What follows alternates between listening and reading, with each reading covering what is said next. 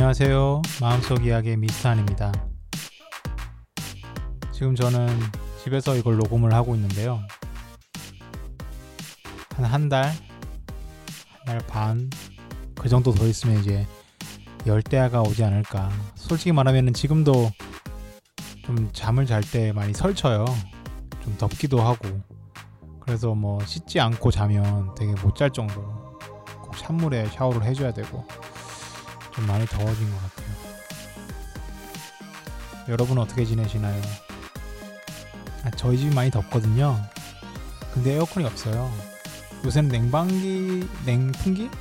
어, 냉풍기라는 게 있어가지고 그 에어컨이랑은 좀 다른 개념 같아요. 그러니까 얼음이라든지 물 같은 거를 이렇게 넣으면 거기서 나오는 어, 한기를 이용해서 이렇게 냉풍, 이렇게 차가운 바람이 나올 수 있게끔 하는 그런 것도 있더라고요.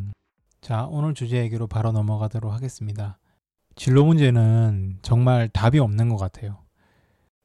저도 지금까지도 진로에 대한 고민이 끊이지 않고 있고요.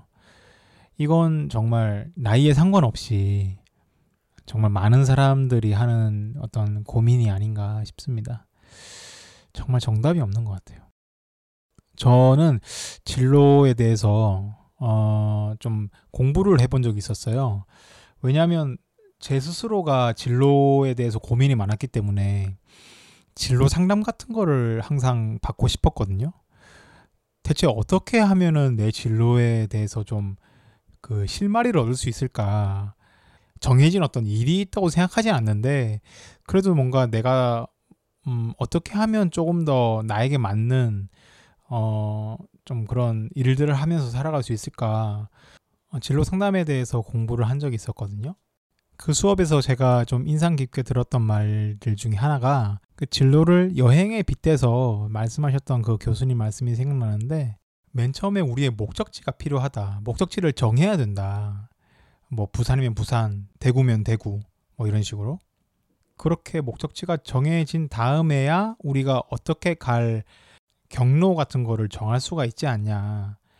근데 우리는 목적지는 없이 그냥 출발을 한 거다. 그러니까 내가 뭐가 될지, 뭘 할지, 뭘 하고 싶은지를 모르면 그냥 그냥 서울에서 출발한 거예요. 어디로 여행 갈지는 정하지도 않았어. 그냥 출발해놓고 막, 막 가면서 막 고민하고 막 그렇게 하는 거예요. 막 어디 갔다가 저기 갔다가 막 이렇게 하는 거죠. 그때 그 말씀을 되뇌이면서 참 많이 도움이 됐었던 게 뭐냐면 저는 진로라는 게 어느 정도 시간이 지나면 생기는 건 줄 알았어요. 착각을 했었던 것 같아요. 뭐 시간이 좀 지나면 뭐 내가 뭐가 되고 싶은 마음이 들겠지. 뭐 시간이 좀 흐르면 뭔가 진로가 나에게 올 거라는 내가 뭐가 하고 싶은지 저절로 뭔가 떠오를 거라는 그냥 내가 노력하지 않아도 조금 시간이 흐르면 저절로 뭔가 뭔가 이루어질 것 같은 아, 왜 그렇게 생각을 했는지 모르겠는데 아마 잘 몰라서였던 것 같아요. 잘 모르기도 모르고 어떤 그거에 대해서 음 정말 좀 적극적으로 해결하려고 찾아보려고 어, 하지 않았던 것 같아요. 어 그래서 지금도 생각해 보면 참 맞는 말인 게 목적지를 정해야 한다는 거. 그 목적지가 뭐 어떻든지 그 목적지가 뭐 재밌을 것 같든지 재미없을 것 같든지 상관없이 정하는 게 중요하다는 생각이 들었어요, 저는. 왜냐하면 목적지가 없이는 뭐 서울에서 출발해서 부산으로 갈지 대구로 갈지 모르니까 우왕좌왕 헤매면서 방황만 하는 거 아니에요. 아, 참 저는 저 스스로가 그렇게 좀 보낸 시간들이 많지 않았나. 왜냐하면 막상 뭐 목적지는 정해놓지 않고 막상 출발은 했는데 현실 문제들 같은 것이 올 때 현실 문제들 이렇게 처리한다고 급급하잖아요. 그래 버리니까 막상 우리의 목적지는 잊어버리고 목적지를 정해야 한다는 사실조차 잊어버리고 그냥 그냥 차, 차 타고 그냥 가고 있는 뭐 여행도 아닌 여행 뭐 그렇게 돼버리는 거죠. 지금도 제가 말을 하면서도 어 여러 가지 많은 생각들을 들게 하는 그런 어 비유가 아니었나 꽤 괜찮은 비유인 것 같아요. 그렇게 여행에 빗대어서 목적지 그리고 그렇게 가는 방향 그렇게 가는 경로 과정 이런 것들 음, 많은 분들이 한번 이런 거에 대해서 생각을 해보셔도 좋을 것 같습니다. 그런 분들이 참 신기했어요. 뭐 나는 뭐 몇 년 뒤에는 뭘 할 거고 몇 년 뒤에는 뭘 할 거고 뭘 하고 싶고 막 이런 거 있잖아요. 그걸 정하는 거예요. 정해놓는 거예요. 나는 뭘 잘하고 난 뭘 못하고 나 이러 이러니까는 이렇고 저러니까 굉장히 이렇게 자기에 대해서 잘 알고 자기의 앞길에 대해서 굉장히 철저하게 이렇게 확신을 가지고 나가시는 분들 굉장히 신기하고 좀 부럽기도 하고. 아, 왜 나만 이렇게 고생하나, 왜 이렇게 나만 고민하나, 라는 생각을 좀 가지게 만드는, 어, 그런 분들이 좀 계시더라고요. 근데요, 이게, 그 진로에 대해서 이렇게 잘 모르겠고 고민하고 이렇게 방황하는 분들과 또 자기 진로를 잘 찾고 확신 있게 이렇게 가시는 분들의 차이점은 뭐 이 사람이 더 잘났고 못났고 이런 문제가 아니라 어떤 성향의 문제이지 않을까라는 생각도 해봅니다. 왜냐하면 저 같은 경우에는 되게 어 좀 신중하게 결정을 하는 편이에요. 뭘 하든 간에.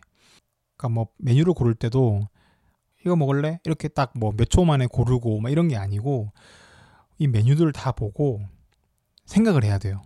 신중하게 결정을 해야 돼. 뭐 이거는 좀 그렇고 저건 좀 그렇고 이렇게 이렇게 되게 신중한 좀 그런 성격인 것 같아요. 제가 조심성이 많고 그와는 다르게 또 다른 성향 가지신 분들은 뭐 자기의 어떤 주관이라든지 호불호가 뚜렷한 거예요. 그런 성향이신 분들이 좀 진로 같은 것도 뭘 결정하거나 뭔가 할 때, 음, 되게 빠르게 잘 결정하게 되는 것 같아요. 자신의 고집이 좀 있는 분들, 자기의 생각이 좀 뚜렷한 분들이 좀 개성이 강한 분들이 자기 진로도 굉장히 잘 어, 정확하게 좀 결정을 할 수 있는 것 같아요. 어, 이런 성향 차이가 음, 진로를 어, 정하는데 좀 영향을 끼치는 것도 아닐까라는 생각이 듭니다. 맞아요. 성격적인 것도 분명히 좀 관련이 있을 것 같아요. 저 같은 사람은 이제 뭐 억지로 하지 않는 이상에는 그냥 아무거나 해보지 뭐 아무거나 딱 하고 이렇게는 좀 못하는 것 같아요. 뭘 하려고 해도 생각을 많이 해야 되고 뭐 결정하는데 시간도 많이 걸리고 음, 이런 게 좀 필요한 것 같아요. 저도 이제 주위에 뭐 여러 친구들이라든지 동생들 뭐 많이 만나면 항상 진지한 얘기로 빠지게 되는 그런 주제가 진로예요. 그만큼 우리 인생에서 좀 중요하고 그런 것 같습니다. 아까 제가 진로 상담을 공부했었다고 했잖아요. 그 중에 뭐 다 말씀드리는 거는 시간도 좀 그렇고 진로에 대해서 제가 한 두 가지 정도 제가 배웠던 부분에 대해서 말씀드리고 싶은 게 있는데요. 음, 진로 선택을 할 때 우리는 어떻게 진로를 선택할까? 그것에 대해서 많은 분들이 연구를 하셨어요. 음, 여러분들이 잘 알고 계시는 뭐 홀랜드라든지 어, 직업 적성 검사 같은 거 할 때 뭐 홀랜드 검사 이렇게 하는 그 홀랜드가 이름이거든요. 그런 분들이 연구를 한 거죠. 사람들은 어떤 기존에 의해서 사람들은 어떻게 자기 직업이라든지 그런 거 적성 같은 거를 어, 찾을까 결정할까 이런 것들을 연구하셨는데 그 이론들을 한 두 가지 정도만 얘기를 해보려고 합니다. 첫 번째는 로 ROE 로의 욕구 이론인데요. 이분은 임상 심리학자예요. 음, 예술가들의 성격적 특성에 관한 연구를 기초로 진로 발달 분야의 연구를 시작했다. 이분은요, 가족 간의 상호작용과 경험이 이후의 진로 선택에 영향을 미친다라고 말씀하셨어요. 특히나 아동기의 경험 중에 부모와 자녀와의 관계를 기초로 그것이 진로 선택에 굉장히 많은 영향을 미친다라고 말씀하셨어요. 어렸을 때 어떠한 분위기 속에서 자랐느냐, 상호작용을 했던 거, 육아법, 이런 거에 따라서 태도라든가 흥미, 능력, 욕구 충족 방식 같은 게 달라진다는 거죠. 그래서 이분은 부모와의 따뜻한 관계에서 성장한 사람은 어렸을 때부터 어떤 필요나 욕구가 있을 때 사람들과의 접촉을 통해서 그것을 만족시키는 독특한 욕구 충족 방식을 배우게 된다고 해요. 그것이 결국 인간 지향적인 성격을 형성한다. 이것이 또 진로 선택에 반영된다. 그 결과 그들은 인간 지향적인 직업, 뭐 서비스, 사업, 조직 단체 활동, 뭐 일반 문화, 예체능 이런 분야를 선택하려고 한다. 부모와의 차가운 관계 속에서 자란 사람은 어렸을 때부터 부모의 자상한 배려나 관심을 받지 못하고 자랐기 때문에 자신에게 어떤 문제가 있을 때 부모나 주위 사람의 도움을 청하지 않고 뭐 도움을 청해도 대부분 들어주지 않았기 때문에 사람과의 접촉이 좀 덜한 그런 다른 수단을 통해서 그 문제들을 해결하려고 한다. 이 결과 그들은 자연히 비인간 지향적인 직업, 산업기술, 옥외 활동, 과학 연구 이런 것들을 한다. 이렇게 생각을 하는 이론입니다. 아예 근거가 없는 말은 아닌 것 같아요. 그 다음 홀랜드입니다. 홀랜드의 인성이론. 여러분들 홀랜드라고 쳐보시면 그 직업 적성 검사 같은 거 많이 나오거든요.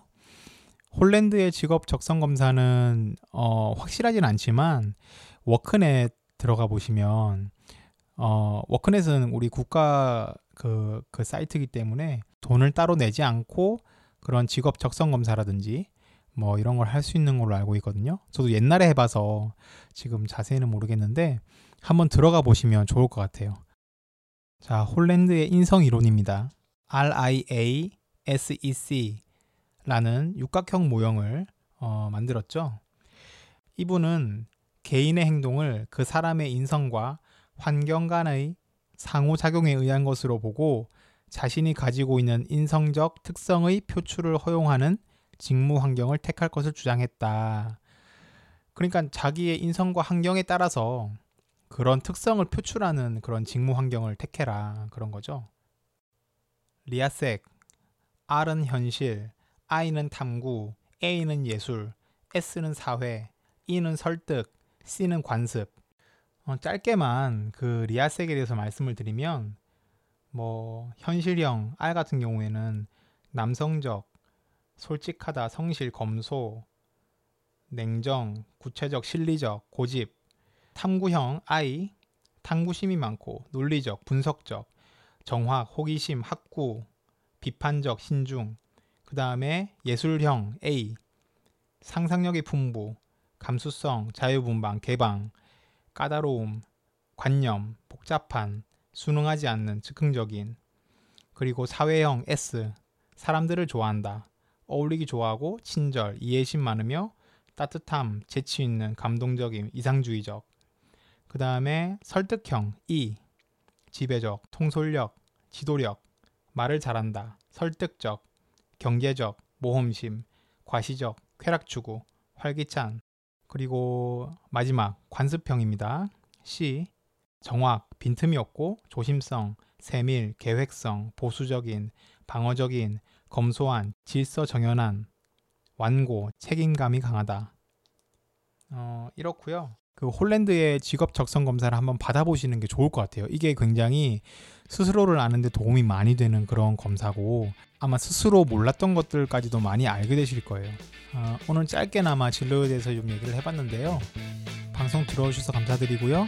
또 피드백 남겨주시면 또 그 피드백에 따라서 더 발전하는 미스터 되겠습니다. 감사합니다.